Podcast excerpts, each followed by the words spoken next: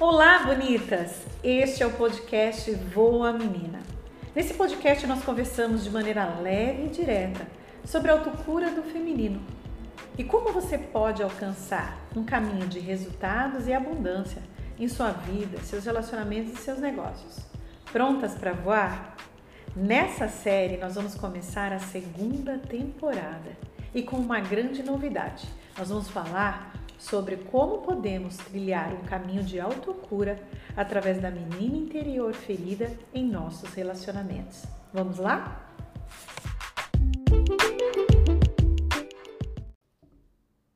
Olá, bonitas! Nós estamos na temporada 2 do episódio 6 e nós estamos falando sobre os nossos relacionamentos. Os nossos relacionamentos amorosos, afetivos, como que isso impacta na nossa vida e como que a gente pode olhar por uma perspectiva de autocura, uma perspectiva de autodesenvolvimento e uma perspectiva de despertar da nossa consciência para como a gente se movimenta na vida nos relacionamentos. O episódio de hoje nós vamos falar sobre como que a gente pode estourar essa bolha de mentiras que nós aprendemos sobre o amor.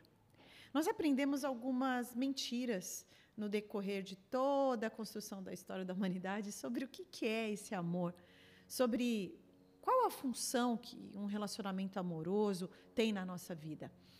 Nós vivemos um momento hoje é, onde todas as relações elas estão totalmente conectadas com aspectos de posse, com aspectos de controle, de dependência. E esses aspectos, eles são aqueles conhecidos, né, de tudo que envolve a economia, o mercado, o capital. E nós trouxemos um, um modelo econômico para as relações, onde as relações são muito baseadas nesses mesmos aspectos, nos aspectos da posse, da propriedade, da dependência, onde as pessoas acabam indo para a relação numa forma de. Numa espécie de, de, de, de procura de, de, de, mercadoria, de algo que nos eh, invada, de algo que realmente tire-nos da dor, da existência. E quando o amor entra nessa função de ou desconectar da nossa dor, ou de de repente entrar num lugar de buraco emocional, nós vamos para as relações pedindo muito das relações.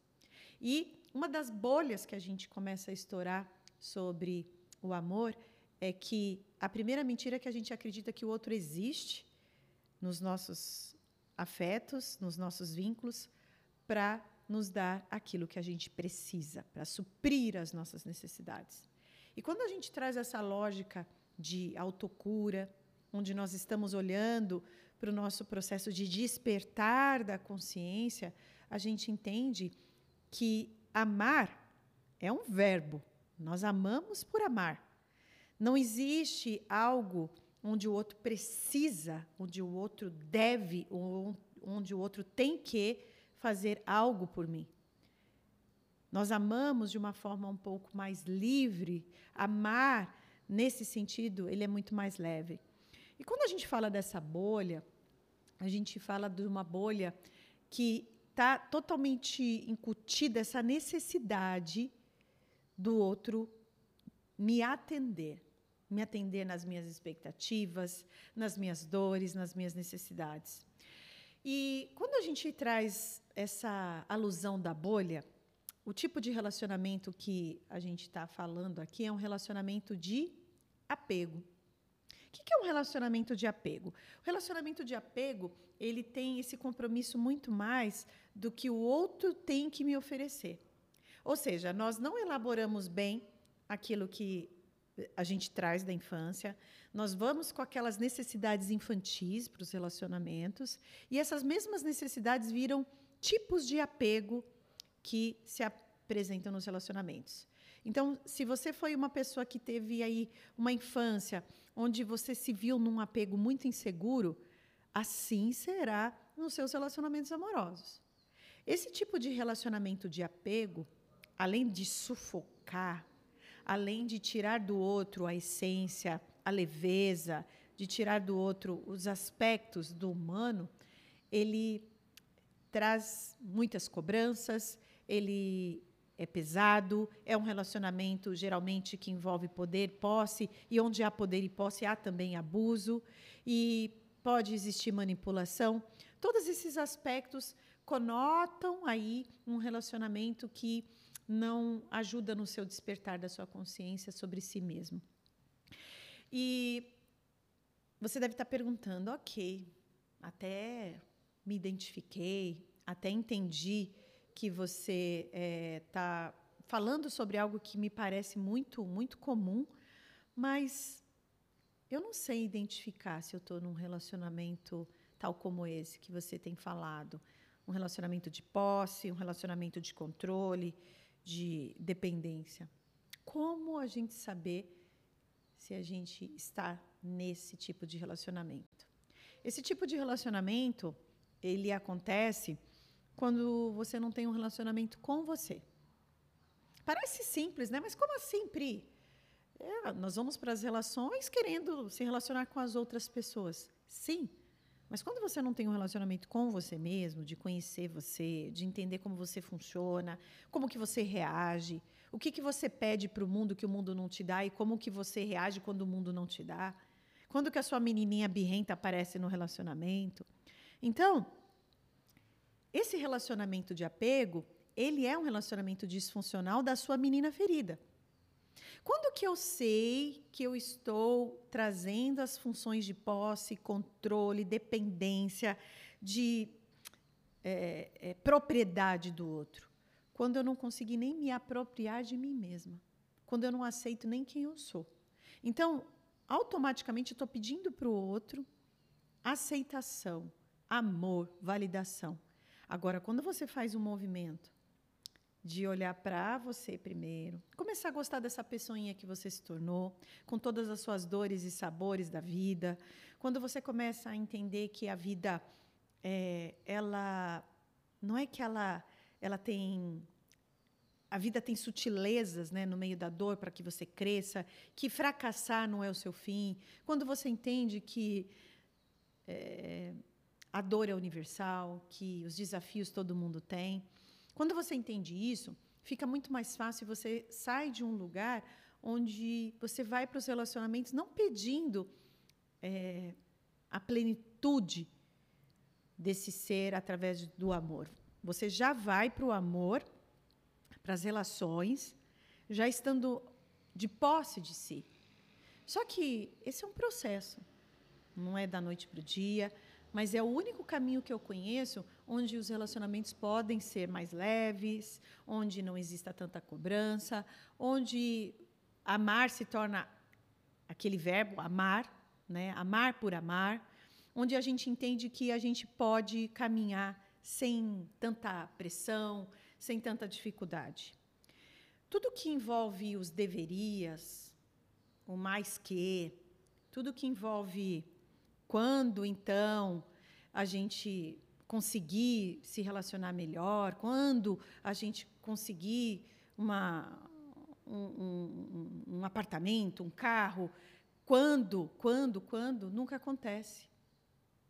Então, quando a gente entende que o relacionamento não precisa ter deveria, não precisa ter mais ser, não precisa quando então a gente conseguir algo a gente vai ser feliz, o amor é um presente do agora. O amor não é algo que está lá. O amor ele é muito dessa conexão com o presente, daquilo que eu tenho como recurso para oferecer para o outro. E se eu não tiver, é, o, é a minha própria existência, é o meu ser, aquilo que eu sou, sem que eu precisa, sem que eu necessite ser aquilo tudo que a pessoa deseja que eu seja. Quando a gente fala desses padrões disfuncionais dos relacionamentos, a gente fala muito de uma repetição de padrões infantis. Uma repetição é, de, de cenas muito parecidas com aquela menina, ou aquele menino, no caso, que talvez aprendeu a fazer birra quando quer uma coisa, bate o pé quando não recebe, ou exige demais do pai e da mãe, vai exigir demais do, do parceiro também. é, não vai saber lidar com a sua frustração quando algo não é tão bom, não sabe comunicar o que sente. Essas, esses padrões são padrões muito infantis, são padrões muito primitivos que de verdade não funcionam na relação. Uma relação amorosa precisa de dois adultos, dois adultos que dão conta das suas faltas, que descobrem as suas limitações, que sabe dar limite para o outro, que sabe também dar o limite para o outro e também é, re, respeitar o limite do outro, que sabe também dizer o que fala, dizer o que sente, falar é, livremente sobre as suas emoções. É algo que é uma construção, mas é uma construção muito, muito importante.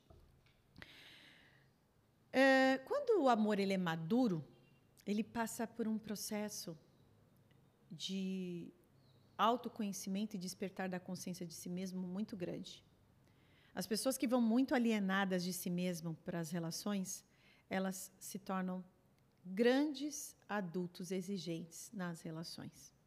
E, de fato, o outro nunca vai conseguir plenamente nos nutrir, nos dar tudo aquilo que a gente precisa, porque a gente parte do pressuposto que a gente se casa, namora com sujeitos da falta sujeitos da falta e do recurso. O recurso ele precisa usar para si mesmo, né? Ou ela precisa usar para si mesmo para crescer, para se ampliar, mas nós vamos pedindo muitas coisas nas relações que o outro, na sua infinitude, na sua precariedade, na sua limitação, não vai conseguir te dar.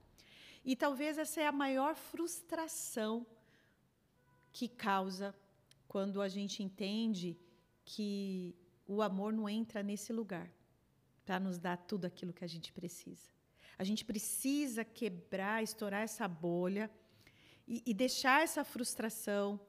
É, chega até a ser um luto, chega a ser até uma perda de uma expectativa que se nutria até agora, para construir algo mais maduro, algo mais verdadeiro, onde é, a gente possa crescer, inclusive com a dor. É interessante, eu conduzo alguns grupos, mentorias e já participei de várias programações com mulheres, meu trabalho é, é muito com mulher. E eu escuto muitas mulheres vivendo relacionamentos abusivos. E eu tenho pesquisado sobre esse assunto e algo me chama muita atenção. Por que será que em pleno século XXI com tanta informação, com tantos livros, tantos vídeos no YouTube, é podcast, a gente falando desse assunto, relacionamentos né, de codependência, dependência emocional. Por que será que ainda as pessoas se colocam nessas relações? Se informação fosse só o suficiente, já estaria resolvido o problema do mundo. Claro que é, essa informação que a gente traz aqui nesse formato pode ampliar sua consciência, mas não total. Como que a gente sabe que nós estamos precisando olhar, curar a nossa menina quando a gente olha também para os relacionamentos amorosos? Por que será que você sai de um relacionamento abusivo, entra em outro relacionamento abusivo? Isso é um padrão de repetição. Como a gente sabe que a gente está numa bolha? Porque tem repetição. Como a gente sabe que a gente precisa olhar para isso? Quando o nosso trauma atua na relação. Quanto maior o trauma infantil, tá? Quanto maior for a dor da sua infância, mais fantasia você nutre sobre os relacionamentos amorosos. Você cria aquela fantasia, aquela expectativa e você não fica com a realidade, com aquilo que é. Então, Aí fala, Pri, mas como que eu sei que eu fui traumatizada na infância? Eu preciso olhar para isso agora, na minha menina. Bonitas, ou bonitos que estiver ouvindo esse podcast, todos nós, de alguma forma, temos alguns traumas aí para olhar. O trauma não é somente um desastre, uma tragédia, uma perda significativa. Nós sofremos pequenos traumas no decorrer da vida que a gente leva, sim. E olhar para isso é muito importante. Como que a gente sabe que a gente pode viver um relacionamento que nos permita crescer como ser humano, que permita, quem sabe, até transcender, né? O que, é transcendência? É quando a gente consegue usar as coisas que são não é exatamente a palavra usar, vai, quando nós conseguimos nos apropriar das coisas que são tão difíceis como as pessoas falam, ah, mas se relacionar amorosamente é muito difícil. Olha, existem muitas coisas difíceis na vida, mas as coisas que são difíceis é que a gente precisa se apropriar muito mais dela, a gente precisa aprender mais sobre ela. São aquelas que a gente precisa, inclusive, não é aprender para sentar na mesinha e ficar falando, escutando a Pri falar no podcast ou participar de um curso meu, de uma mentoria. É aprender com o seu próprio relacionamento. É aprender e, e se utilizar e se apropriar desse, de, disso que se apresenta e falar: poxa, será que de vez em quando eu não atuo a minha menina ferida aqui nesse relacionamento com meu marido, com meu esposo, com a minha parceira? Como que dá isso aí? Então, como que a gente vai saber disso? Usar os relacionamentos. Desculpa, a palavra usar não é a mais apropriada. Se apropriar dos relacionamentos é, é importante para o seu crescimento integral. Os relacionamentos podem ser bons condutores, facilitadores dos seus processos de cura. Quando você entende como você reage com o outro, você começa a ter pistas de falar: opa, será que aqui não tem uma menina ferida pedindo atenção demais, validação, pedindo. É, de, pedindo muito mais do que o outro pode dar? Será que a gente precisa pedir tudo isso para o outro? Então, para nós usarmos os nossos relacionamentos para o nosso crescimento, a gente precisa verdadeiramente, verdadeiramente se comprometer, olhando para o relacionamento, como ele se dá, usando cada etapa do relacionamento para você, inclusive, olhar as pistas que o seu próprio relacionamento dá sobre os seus processos que você precisa olhar, os seus pedidos, as suas exigências, os seus deverias. E, e a gente pode estourar essa bolha olhando, quebrando a idealização sobre o amor e acreditando que o amor, sim, ele é algo para ser vivido no agora, que amar é um verbo, né? E esse verbo não existe condições. Você ama por amar e você nem entende por que, que você ama. E você se dá, você se permite. É disso que a gente está falando. Bom, o episódio de hoje eu espero que tenha te ajudado. Como que você pode dizer para mim que esse episódio fez sentido? Você pode me enviar um direct lá no Instagram. Se você não me segue, psicopricamilo. Tem um conteúdo vasto sobre autocura, onde a gente trabalha aí é, destravar esses processos emocionais, essa matrix emocional, onde muitas mulheres ficam empacadas, não só nos relacionamentos, eu falo de negócios, de empreendedorismo, você pode acompanhar muito mais meus conteúdos. E você pode conhecer aí todo o meu trabalho no Instagram, no YouTube, conhecer os outros episódios do podcast Voa Menina, no meu Telegram, tem Facebook, você pode me achar em todos esses canais. Bom, eu espero que eu tenha contribuído para você e eu te escuto, você vai me escutar no próximo podcast, tá bom?